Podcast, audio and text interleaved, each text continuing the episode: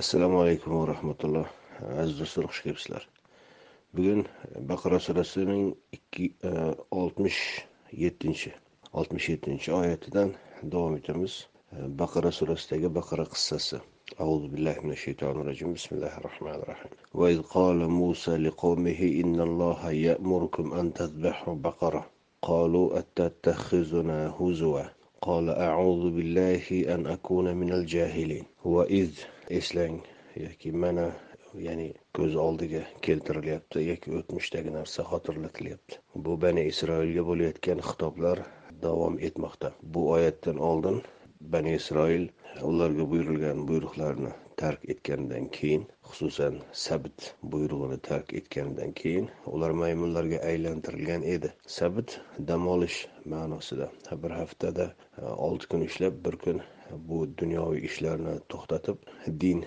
buyruqlari allohning jamiyatga e, xayrlik yaxshiliklar qilish ya'ni konkret aytadigan bo'lsak ehtiyojdan ortganini jamlab boshqalar bilan bo'lishish buyrug'i bor edi. Sabit kuni qaysi kuni bo'lishini alloh taolo haftaning e, falon kuni deya buyurmaydi. Xuddi qur'onda juma surasida yovmul juma deyilganda jamlanish kuni ma'nosini beradi. Haftaning bu beshinchi kuni ma'nosida emas. Musulmonlar o'z sharoitlariga ko'ra haftada bir kunni belgilashardi. E, Bani isroildagi musulmonlar ham muhammad alayhissalom ummatidagi musulmonlarda ham buyruq mana shu.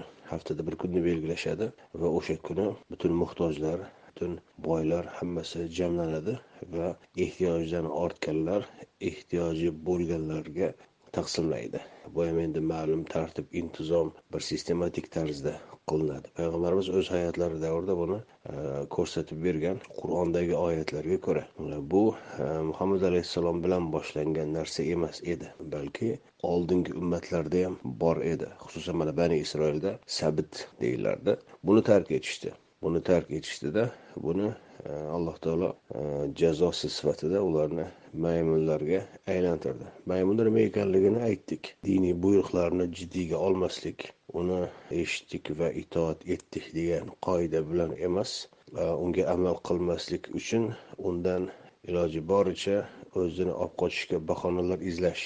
O'zbek tilida qo'pol qilib maynavozchilik deyiladi. Shunga o'xshash mavzuga aylantirib olishardi Э, buning birinchi va yaqqol misoli sifatida mana shu baqara qissasi keladi. Void eslang qola musa dedi musa liqavmihi qavmiga innalloha darhaqiqat olloh ya'murukum buyurmoqda sizlarga an tazbahu baqara tazbahu baqara baqarani zabh etishni buyurmoqda. Ho'p baqara nima zabh nima? Zabh bir narsani doimo tirik bo'lib o'lmay turgan narsani e, hayotiy funksiyalarini to'xtatish. Qurbonlik ham zabh deyiladi. Bir narsadan tamoman aloqani uzib o'limga tark etib ketishni ham zabh deyiladi. Ibrohim alayhissalom mana shu kalimani ishlatadi.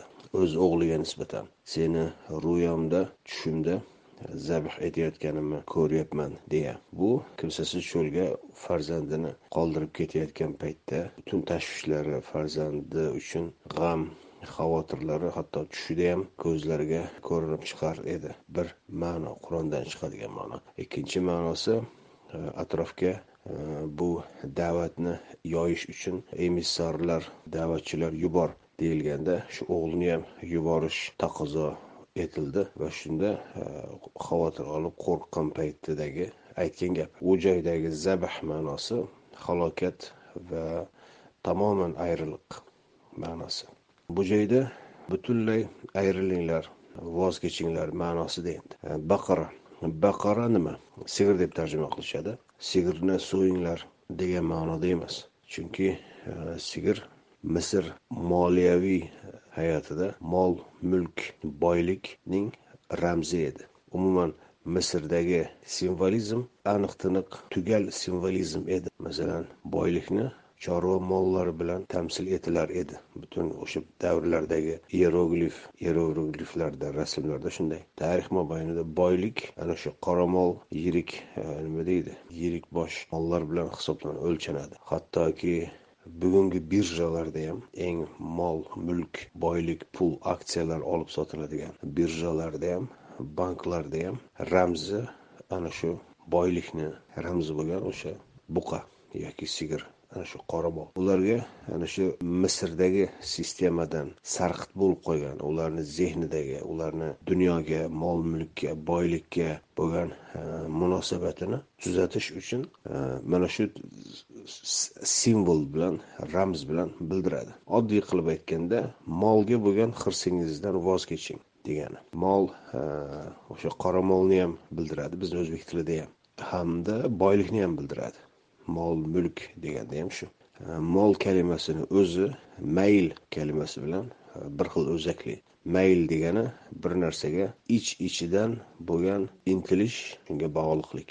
Ana shundan voz kechinglar deyildi. Bu nimaga e, ishora ekanligi bundan oldingi sabit oyatlarida ko'rdik. Haftada bir kunni shu mol mulk o'z ehtiyojidan ortganini boshqalarga berish. Chunki o'zi ehtiyoji bo'lgan qismiga inson baribir o'zi muhtoj bo'ladi va unga bog'liq bo'ladi. Bunda ayb e, nuqson yoki gunoh yo'q. Ammo o'zini ehtiyoji bo'lmagan qismiga va bo'lib ham o'zining qavmdoshi dindoshi qarindoshi bo'lgan yonidagi bir birodari muhtoj bo'lib turgan paytda unga bermasdan unga mayl bilan unga bog'liqlik bilan e, uni quchoqlab berkitib yotish yostiqlarni ostida masalan bu ayblanadi. Muso alayhissalom ularga ana shuni buyurdi. Molga bo'lgan hirsdan voz kechish. Qolu dedilar atattahizuna bizni olyapsanmi? Huzva masxara qilib. Ya'ni bizni masxara qilyapsanmi degan ya'ni ya'ni masxara qiladigan boshqa odam topmadingmi? Endi kelib kelib bizga masxara qilyapsanmi? degan bir istehzoli Э, jumla. Qola dedi. Kim dedi? Bu joyda birgina foil muso auzu billahi ollohga sig'inaman an akuna minal jahilin. Johillardan bo'lishdan. Demakki johillardan bo'lish din mavzusida o'yin masxara qilish.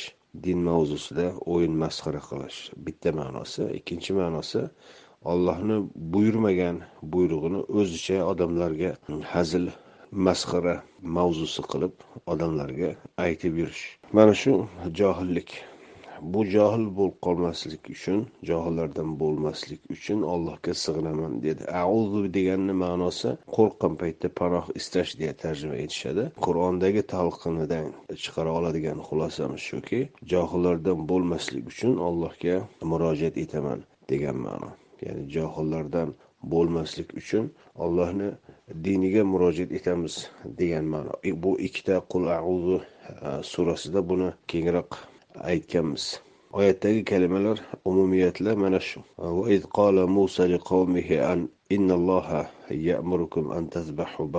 E, eslang muso qavmiga dedi darhaqiqat olloh mol mulk boylikka bo'lgan hirsdan voz kechishga buyuryapti. Dedilar sen bizni mazax qilyapsanmi? Muso dediki johil bunday johil oldida alif lam bor jahilinni oldida ya'ni ma'rifa e, shaklida. Bunaqa johil bo'lishdan ollohga sig'inaman. Ya'ni bu nihoyatda jiddiy buyruq. Ekanligi ko'rinadi. Ya'ni bani isroildagi maymunlik mana shu e, payg'ambarni e, buyrug'iga ilk beradigan javobidan ham ko'rinib turibdi. Alloh taolo bir buyruq buyurgan bo'lsa va allohning payg'ambari to'g'ridan to'g'ri payg'ambari payg'ambar vafotidan keyingilar ham emas payg'ambarni o'zi kelib bu buyruqni yetkazgan paytda ularni beradigan javobi samina va atana bo'lishi kerak edi. To'g'ri musulmonlikdagi javob. Eshitdik va itoat etdik degan javob bo'lishi kerak edi. Va shunga muvofiq bu buyruqqa amal qilishlari kerak edi. Lekin ularni javobini qarang bizani masxara qilyapsanmi? deyishdi. Nima uchun bunday buyruqni ular masxara tarzida qabul qilishdi? Bugun siz mana shu buyruqni e, puldorlarga aytib ko'ring xuddi ayni javobni olasiz. Deylik bir boy badavlat odamga boring va ayni buyruqni ayting. Alloh taolo mol mulk boylikka hirs qo'yishdan qaytaradi. Bunga bo'lgan hirsdan rujudan voz kechishga buyuradi. Sen boyligingda o'z ehtiyojingdan ortganini atrofdagi muhtojlarga tarqatib taqsimlab ber. Mana shu ollohni buyrug'i qur'ondagi. Deb aytib ko'ring hammasi aytadi esing joyidami deydi. Jinnimisan deydi. Sen odam o'ynayapsanmi deydi. Haydab chiqarishi mumkin. Yoki eng katta kofirga mm, aqldan ozgan nodonga e, chiqaradi. Va to'xtovsiz atrofingizda gap so'zlar qo'zg'atadi va boshqalarni ham sizga qarshi mazax va masxaralarni masxaralariga erishish uchun toki siz bu gapni ikki dunyo tilga olmaydigan bo'lishishingiz uchun. Chunki inson allohdan uzoqlashib boravergach mol dunyo va boylikka tobora yopishib boraveradi singib boraveradi. Bir tiyinini ham bermaydigan ahvolga keladi. Bani isroildagi eng katta muammo mana shu. Tarix bo'yicha va bugungi insoniyatdagi eng katta muammo ham mana shu. Buni e, surasida oyatida jamlanganini ko'rgan edik. Inson haddidan oshadi. Sababi boylik orttirishim kerak deb hisoblaydi. So'zma so'z aniq o'sha oyatdagi ma'nosi shu. Boylik orttirishi kerakligini e, boylik orttirishim kerak deb hisoblaydi. Istig'no shu boylik orttirish hirsi shunga intilishi shuni istashi. Boylik orttirib boy bo'lishi ham mumkin. Boylik orttirolmay bir umr qashshoq bo'lib o'tishi ham mumkin. Ammo ikkalasi ham o'z ichida ichki dunyosida potensial tog'ut. Oradagi farqi biri u tog'utlik darajasiga yetishgan ikkinchisi yetolmagan. Ammo unga pul beradigan bo'lsangiz ayni o'sha tog'ut qilayotgan ishni takrorlaydi ayni o'sha tog'ut qilayotgan gunohlarni jinoyatlarni ma'siyatlarni takrorlaydi toki imkoni yo'q ekan hozircha. Bunga ichki dunyosida butun orzu havaslari men ham shunday bo'lsam edim deya shunga havas qilib o'tadi. Qolu ularni javobi udulana robbaka bizlar haqimizda robbingga qani duo qilchi. Deyishdi. Robbimizgayam emas robbingga. Ya'ni unaqa robni tan olgisi ham kelmayapti ular. Yubayyillana mahi. Aniq tiniq bizlarga aytsin nima u? Baqara e, mol mulkni jamlangan ko'rinishi. U nima ekanligini aniq bizlarga bayon qilsin qani. Ollohni buyrug'ini samina va atona deb qabul qilib itoat etish emas ollohni buyrug'ini e, qarshisida o'zlari shart qo'yyapti. O'zlari shart qo'yyapti. Shu darajada mol mulkka ruju qo'ygandan payg'ambarni ehm, buyrug'ini ham ollohni buyrug'ini ham dinni buyrug'ini ham hammasini o'z o'zlari ruxsat bergan miqdorini qabul qilmoqchi. O'zlariga mos kelgan miqdorini qabul qilmoqchi. O'zlariga mos kelmagan miqdorini qabul qilmoqchi emas. Bu joydagi gapni olib qochishdagi negizidagi ma'no shu maqsad shu. Qola muso dedi muso alayhissalom u xuddi o'sha qavmni ichidan chiqqan ularni butun ich ichidan taniydi. Ularni qanchalik qullikda yashagani va chiqqanidan keyin boylikka ruju qo'yishgani chunki ehm, qullarga pul beradigan bo'lsang nihoyatda bosar tusarini bilmay ketadi va ana shu eng yomoni fir'avn davrida fir'avn tog'ut bular mazlum bo'lib yurgan bo'lsa fir'avndan qutulgandan keyin bular xuddi fir'avnga o'xshab o'zlari tog'utlashdi nega chunki bularni ichida ham o'sha potensial tog'utlik bor edi muso alayhissalom ularga dedi qola innahu yaqulu innaha baqaratun لا فارض ولا بكر عوان بين ذلك فافعلوا ما تؤمرون muso alayhissalom ularni gapni qayoqqa olib qochayotganligini darrov payqaganlaridan keyin ularni o'sha olib qochayotgan tarafi qanchalik boshi berk ko'chaga olib olib borib o'sha joyga to'xtatishni maqsad qilgan edi.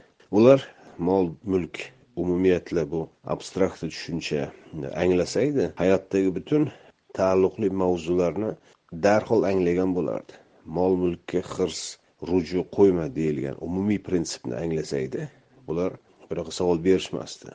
Ammo ular maymunlashtirilgan maymunlashtirilgan nihoyatda past darajadagi intellektual darajaga tushirilgan. Ular nimani so'raydi? Bu mol deyapsan bu e, qanaqa mol? Urg'ochi molmi erkak molmi e, burda qilayotgan molmi? Yoki dalada ishlatiladigan molmi qisir molmi yoki bo'g'ozmi tuqqanmi yoki tug'maganmi hatto mana fiqhlarda xuddi ana shunaqa nima bor yo'nalish bor qora rangdami yoki ko'k ranglimi sariq rangmi keraksiz taraflarga asl mol mulkka hirs qo'yishdan voz kechish deganni qabul qilsa nima bo'ladi? Qabul qiladigan bo'lsa butun hayotni hammasini qamrab oluvchi umumiy prinsipni qabul qilgan bo'ladi va bundan qochish yo'li topilmaydi. Ammo og'ildagi bir mol sigir e, yoki buqa deb talqin qiladigan bo'lsa bitta sigirni so'ydi bo'ldi. Mendan soqit deydi. Ana shu bilan bu yoqda yana yostiqni tagida g'amlab yotaveradi. Ular ana shuni ana shuni maqsad qilishgan edi. Muso alayhissalom ularni ana shu payrovda mot qilishga boshlaydi. Ularga deydiki qola innahu yaqul dedi darhaqiqat u u ya'ni robbing deyishgan edi. Ya'ni robbim yaqulu demoqdaki innaha u baqara ya'ni la faridun vala bikrun qarigan ham emas yosh bir buzoqcha ham emas. Avanun bayna zalik buni o'rtasida. Fafalu ma tu'marun sizlarga buyurilgan narsani qiling. Qari ham emas yosh ham emas. Ya'ni bir oltinni ta'riflashni boshlayapti. Oltin qarimaydi oltin bir yangi ham yangidan oltin yaratilmaydi. Yoki bir oltin eskirib yo'qolib ketmaydi. Umumiyatla mol mulk yosh bir mol mulk yoki qarigan mol mulk bo'lmaydi. Bularni o'rtasida ya'ni doimo doimo yangi bo'lib turaveradi. Mol mulk yangilanib turaveradi o'sib boraveradi. Oltin doimo shunday bo'lib turadi. Sizlarga buyurilgan narsani qilinglar. Bu endi ikkinchi buyruq bo'lyapti. Birinchisi tazbahu baqara edi. Ana undan keyin fafalu qilinglar sizlarga buyurilgan buyruqni. Gapni uzatmanglar deya yana ham ogohlantiryapti qolu robbaka ular haliyam o'sha qaysarligini davom ettirishyapti. Chunki boyligini bir qismidan bo'lsa ham voz kechgisi kelmayapti. Qolu yana qani duo qilchi robbingdan bir so'rachi. Yubayyillana ya'ni bir aniq tiniq bildirsin bizlarga. Bizga bildirsin deyapti. Ma launuha. Uni rangi qanaqa bo'lsin bo'lishi kerak? Ko'ryapsizmi? Qola. Innahu yaqul dedi u deyaptiki robbim innaha baqaratun safraun. Faqiun launuha tasurru nozirin u e, deyaptiki uning rangi sariq ko'rganlarni ko'zini quvontiradigan. Gap endi buqami sigirmi qisirmi bo'g'ozmi ulardan oltin ekanligiga qarab aniqlashib tiniqlashib boryapti. Sariq sigir emas sariq oltin ekanligi aniqlashib boryapti va ko'rganda ko'zlar quvonishi. Oltinni ko'rganda ko'zlar quvonadi. Oltinni ko'rganda shunga qarab shoshilib intiladi. Shuning uchun ham al ajil deyilgan. Al ajil shoshirtiruvchi xuddi mayl mayl qiluvchi o'ziga mayl etuvchi bo'lgani uchun al malu deyilgan bo'lsa o'ziga qarab shoshiltirgani uchun ya'ni oltinga erishish uchun qanaqa qanday darajada shoshadi inson tabiati ana shular bo'lgani uchun ham u joyda al ajil deyilgan edi bu joyda ham uni biroz farqli kalimalar bilan tasurrum nozirin ko'rgan ko'zlarni e, quvontiradiganligi jihati aytilmoqda قالوا ادع لنا ربك يبين لنا ما هي إن البقرة تشابه علينا va inna inshaallohu la muhtadun ularni qaysarligi davom etyapti va burchakka siqilishi yaqinlashyapti. Deyishdiki yana bir duo qil robbingga qani. Aniq bayon qilib bersin qanaqa mol u nima o'zi u mol degani. Innal baqara bu buqa biroz o'xshab o'xshamayroq turibdi. E'tibor bergan bo'lsangiz buyruqda kelgani baqaratun shaklida edi muannas shaklida. Bu joyda al baqir muzakkar. Shaklida kelyapti. Bularni anglayotgani o'sha saroydagi buqa saroydagi mol. Allohni buyurgan buyrug'idagi baqaratun mol mulkni shu jamlangan jamlangan ma'nosi. Va inna inshaallohu la muhtadun va inshaalloh ana endi inshaalloh deyish boya robbing deya korchalonlik qilishayotgan edi. Va inna inshaallohu la muhtadun biz inshaalloh to'g'ri yo'lni topamiz ana shunda. Bizga aniq tiniq buyursin. Deya dinga amal qilishdan ko'ra dinda e, amal qilmaslik uchun fiqh uydirishni boshlanishi mana shu yerda ko'rsak bo'ladi. Bugun ham bizni ummat musulmon ummatiman deganlar afsuski xuddi mana shu ahvolga tushgan. Allohni buyruqlari qur'onda ochiq oydin. Hech qanday tushunarsiz joyi yo'q tarzda buyurilgan. Nimalar qilish nimalardan tiyilish.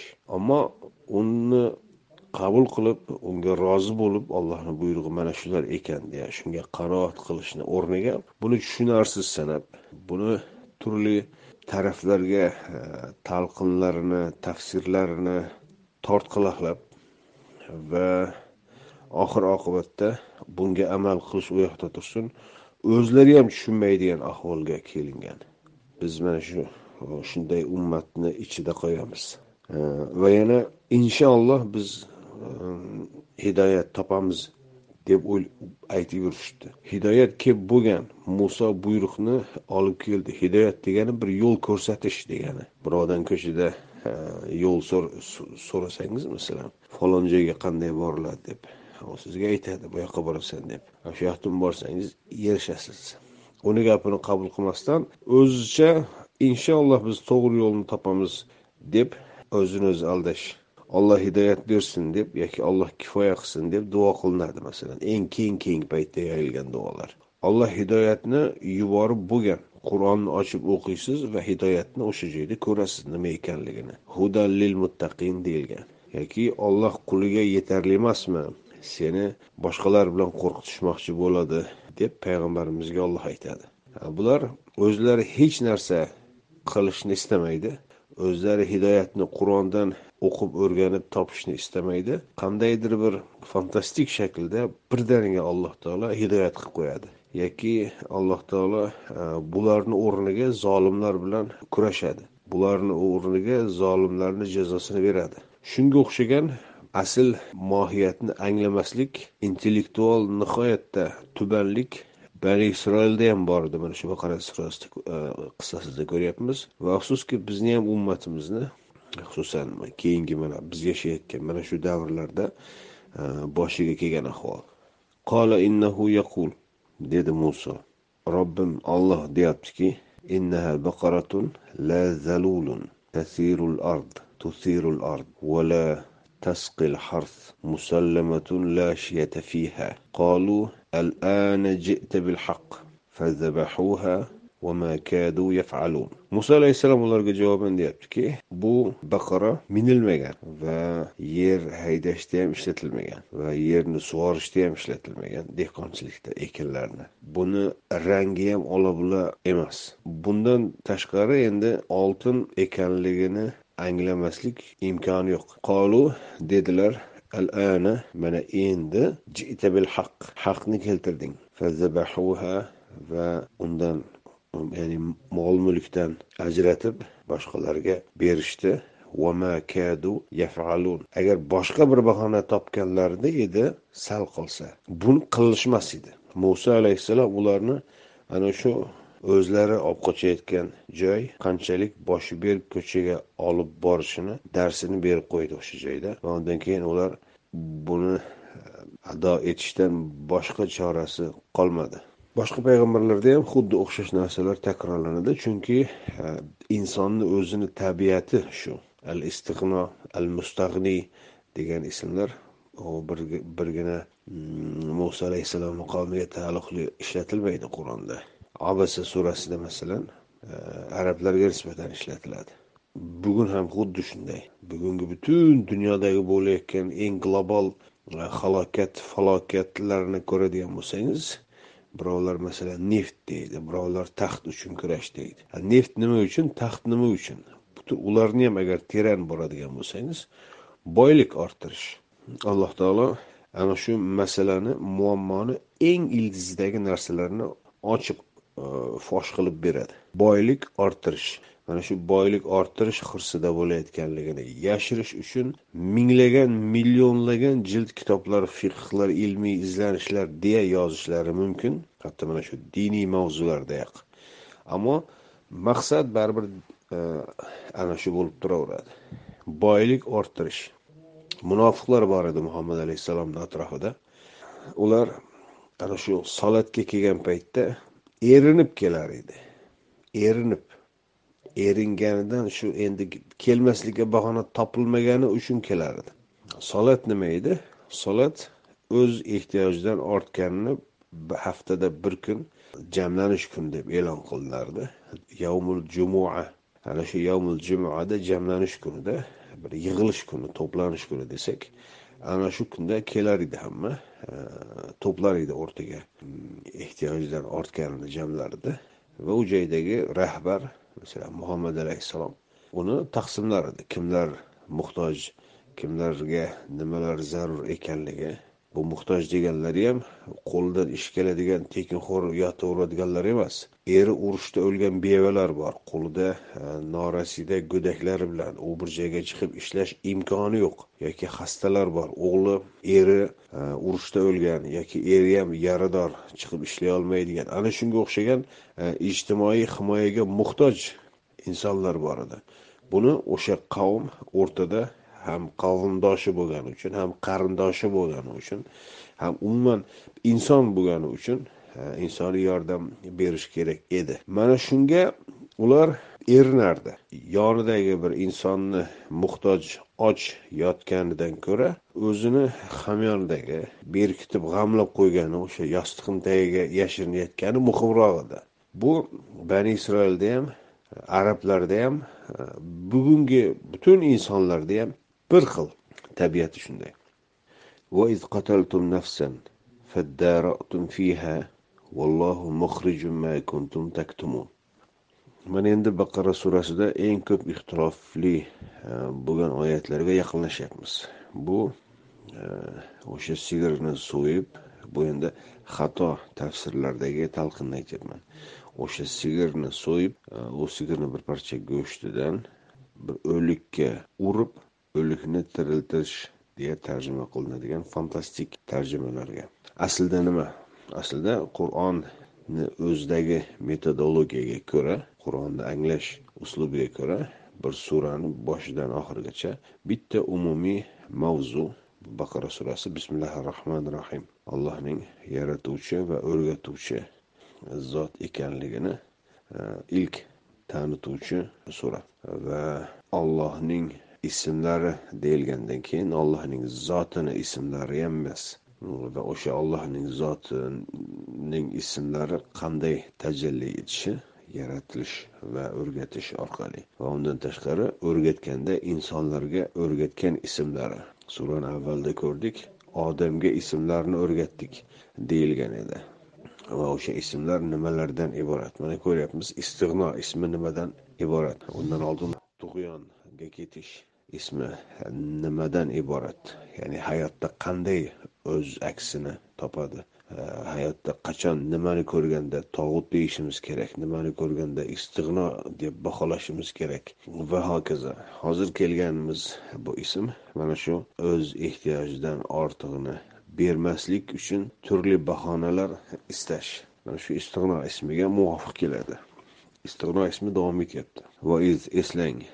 Qotaltum nafsan. Bir jonni qiydingiz. O'zbek tilida jonni qiydi bormi yo'qmi? Turkchada bor.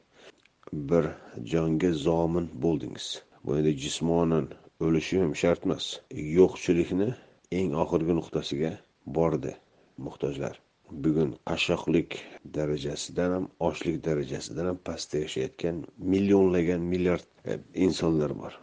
Ular o'lik holatda xuddi yer o'lik e, deyilgan deyiladi qur'onda.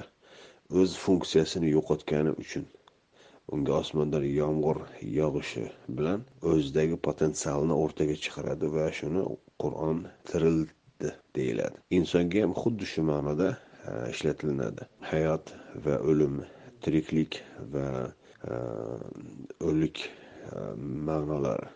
Anfol surasini yigirma to'rtinchi oyatida to'g'ridan to'g'ri mana shu kalima e, ma'noda ishlatiladi bu kalima. Sizlarni hayotga qaytaruvchi tiriltiruvchi narsaga chaqirgan paytda e, ijobat etinglar deya u joyga qaraydigan bo'lsak aynan butun surani boshidanoq ma'lum anfol moliy ibodat ehtiyojdan ortganini e, berish ma'nosi ekanligini ko'ramiz. Demakki o'sha ehtiyojdan ortganini bermaslik nihoyatda keng yoyilgani uchun tanazzulni eng tuban nuqtasiga tushildi hatto o'limlar bo'ldi deyishimiz ham mumkin. Sizlar esa undan o'zinglarni olib qochardinglar. Undan o'zinglarni uzoqlashtirardinglar. Men yo'qman bu joyda deganday. Yo'qman deb turaveradi masalan biz taraflarda. O'zi millioner odam e, muhtojni ko'rganda yo'qman deb turaveradi. Hali maosh olmadik o'zimni qancha qarzim bor boshqa payt deb turaveradi. Turkiyada masalan muhtoj kelib hatto tilanadigan bo'lsa ham olloh yordam qilsin deb turaveradi. Olloh senlar yordam qillaring bir birlaringga deya buyurgan ular endi olloh yordam bersin deb turaveradi. Mana shular qashshoqlikni yanayam battarlashtiradi. Muhtojlarni yanayam ko'paytiradi. Muhtojlar borib boylardan qarz olishga majbur bo'ladi. Boylar ham endi boylik hirsi ularni mubtalo etgani uchun ustiga foiz bilan beradi. Foizdan ularni qarzi yanayam battarlashadi va o'lim e, nuqtasiga keladi. Alloh taolo aytyaptiki sizlar mana shu o'lim nuqtasiga olib bordinglar. Jonni jonlarni insonlarni ya'ni va o'zinglarni olib qochdinglar ularga yordam berib hayotga to'laqonli hayotga qaytarishdan o'zinglarni olib qochdinglar vallohu muhrijum ma kuntum taktumun. Alloh sizlarni yashirib qo'ygan narsanglarni o'rtaga chiqaradi. Ular e, sirlarini yashirardi boyliklarini yashirardi o'zlari aybdor ekanligini yashirardi. Lekin alloh taolo ularni aybini o'rtaga fosh qilib chiqaradi. Qur'onda ular boyligi boylikka qanchalik ruju qo'yganligi shafqatsiz darajada fosh qilingan. Tavba surasida keladi bular haqida alohida oyatlar. O'ttiz to'rtinchi va o'ttiz beshinchi oyat. Ahli kitoblardagi ahbor va ruhbonlar din peshvolari. Odamlarni molini nohaq yeydi va ularni ollohning yo'lidan to'sadi. Tamoman zarar kunanda ya'ni. Ularni o'zi asl vazifasi e, insonlarni molini nohaq yemaslik va boshqalarni ham shunga chaqirish edi va e, o'zlari bundan namuna bo'lib insonlarni ollohni yo'liga boshlash kerak edi. Bular tamoman teskarisini qiladi. Birinchidan e, nohaq yeydi.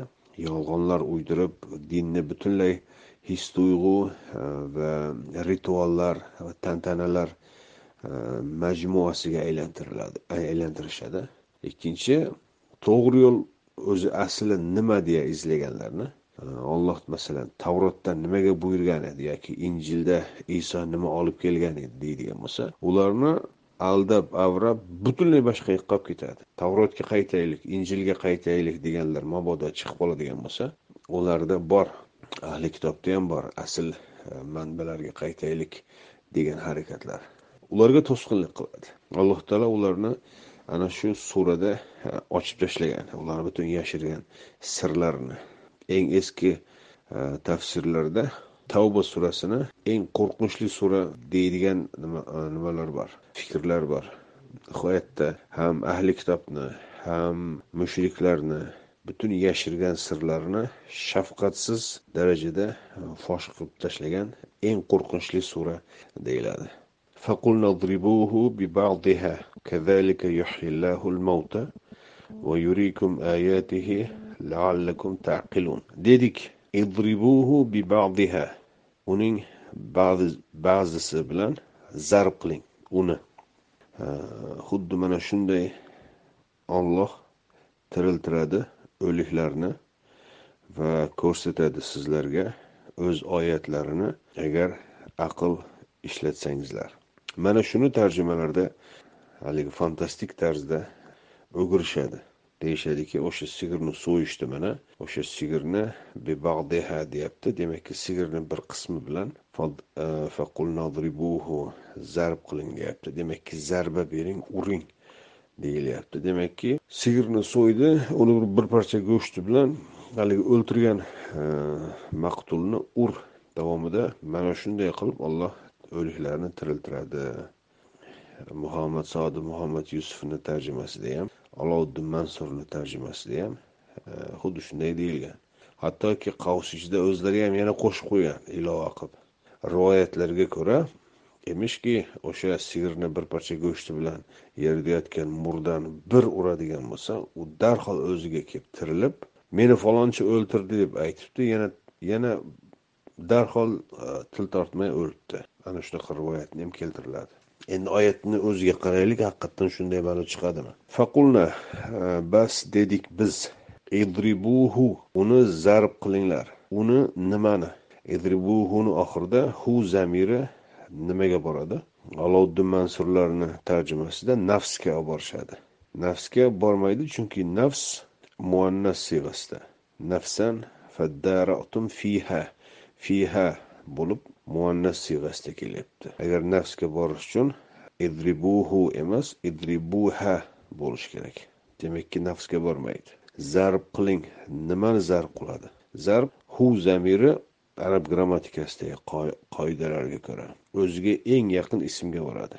Bundan oldingi kalimalarga birma bir boramiz faqulna bu ism emas. Undan oldin ma kuntum taktumun. Mana eng yaqini mana shu. Sizlar yashirgan narsangiz sizlar yashirgan narsangiz.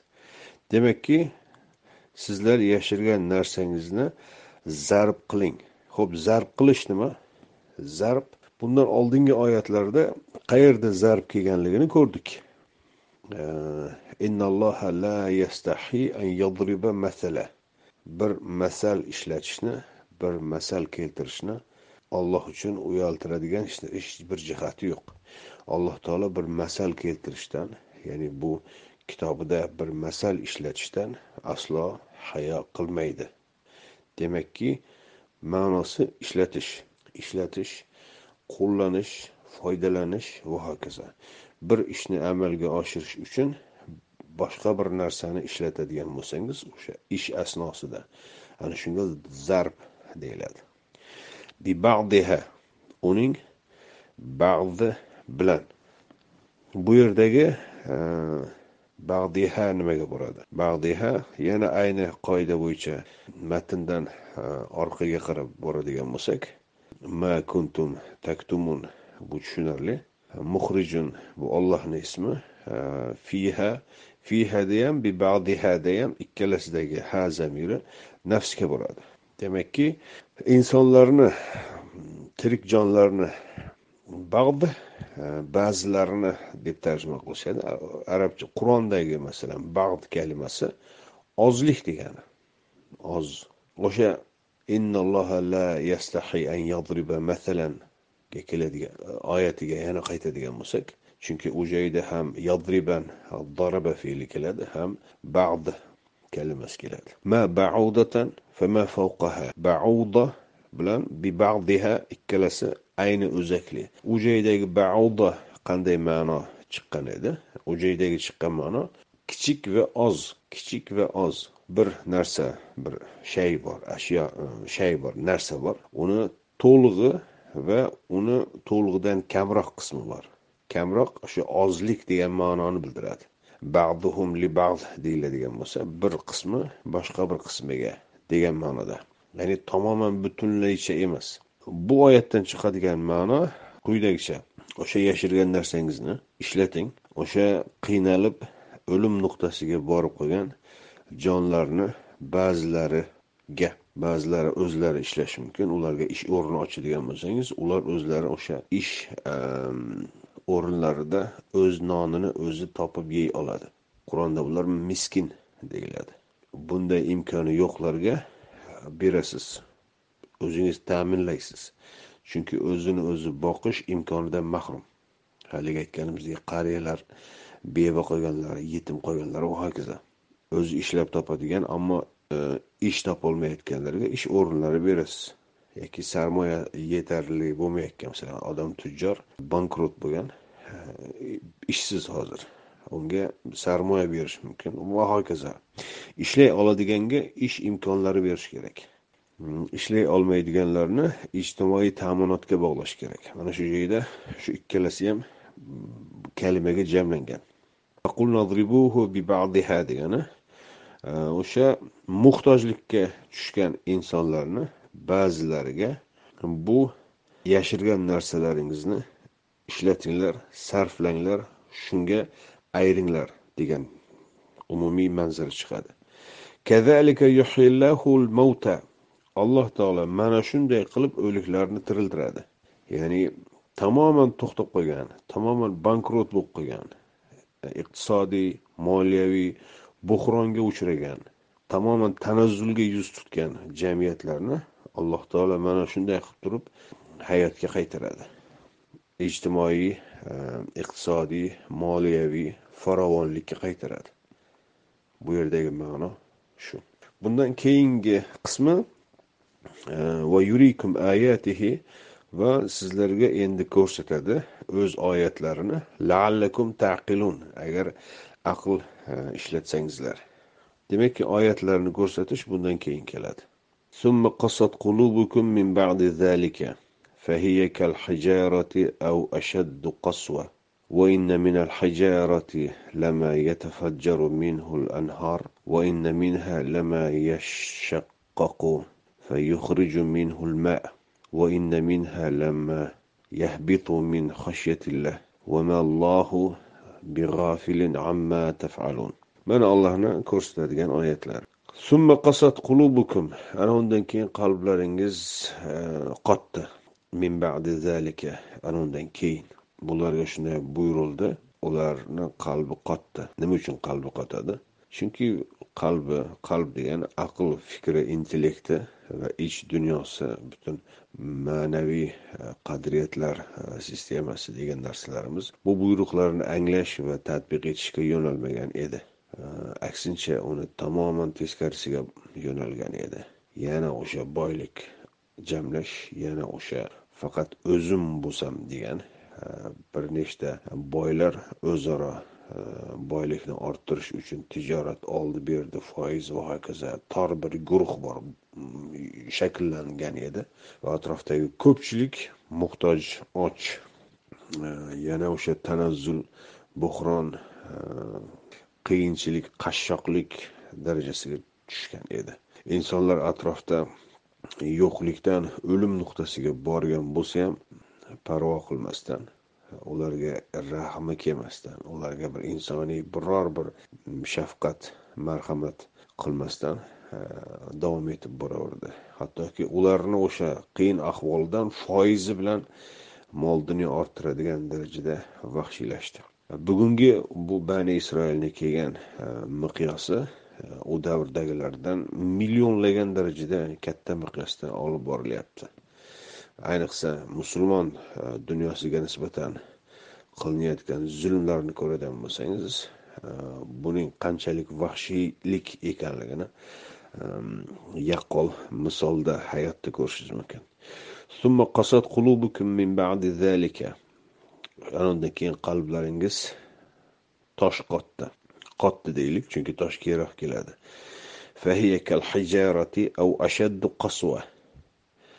Va u qalblaringiz xuddi tosh kabidir balki undanda qattiqroqdir. E, e, shunday toshlar borki ya'ni ba'zi qalbi tosh qotgan insonlar borki ulardan anhorlar oqadi. Ular ya'ni yumshaydi iymonga keladi. Va'z nasihatni eshitgan paytda qabul qiladi. Masalan muhammad alayhissalomni atrofidagi insonlar johiliyat paytida nihoyatda mm, ulkan gunohlarni qilardi. Э, ribo э, berib boylik orttirayotganlar bor edi. Yo'l to'sarlik qaroqchilik qiladiganlar bor edi. Va hokazo. Ammo unday insonlar da'vatni eshitgandan keyin bular xato ekanligini э, nohaqlik zulm ekanligini anglab yetgandan keyin nihoyatda tavba qilishdi. Ko'z yoshlari ya'ni dinga haqiqatga qalbi yumshadi. Ammo bani isroilda yumshamadi. Balki undan ham qattiqroq bo'ldi. Shunday qalblar borki ya'ni tosh qotgan qalblar ular yumshaydi deydi.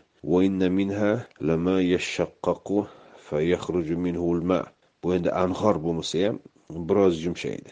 Bu e, toshlar yorilib ichidan suv chiqadi deya tabiatdagi manzara ko'rsatilyaptiyu ammo bu bilan baribir insonlarni o'sha tosh qotgan qalblari ham baribir ba'zilari bo'lsa ham yumshab iymonga kelishi mumkinligiga ishora bor. Allohni xoshiyatidan parchalanib yoriladiganlari bor. Va alloh sizlarni qilayotgan fe'lingizdan aslo bexabar emas deya ularni o'sha boylik orttirish hirsidagi butun asosiy joylari ochiqlanadi. Unutmay unutmaslik kerakki bu sura o'sha bismillahi rohmanir rohimning ochilishi. Mana shu ikki yuz sakson olti oyatda allohning qur'onda o'rgatgan ismlari birma bir ochiqlanib navbatma navbat ochiqlanib kelyapti. Mana shu joyda bugungi e, suhbatimizni e, to'xtatib turamiz. Keyingi suhbatimizda yangi bir parchani boshlaymiz.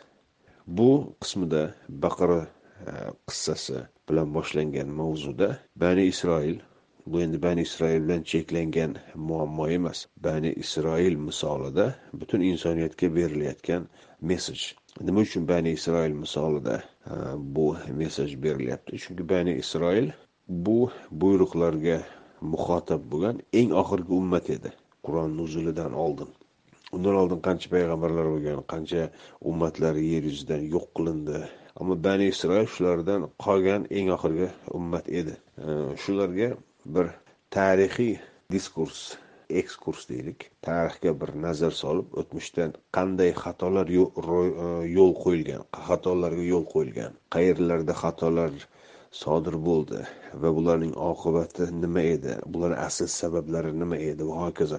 Mana shular eslatilib yangi ummatni tarbiyalashga yo'nalgan oyatlar bular.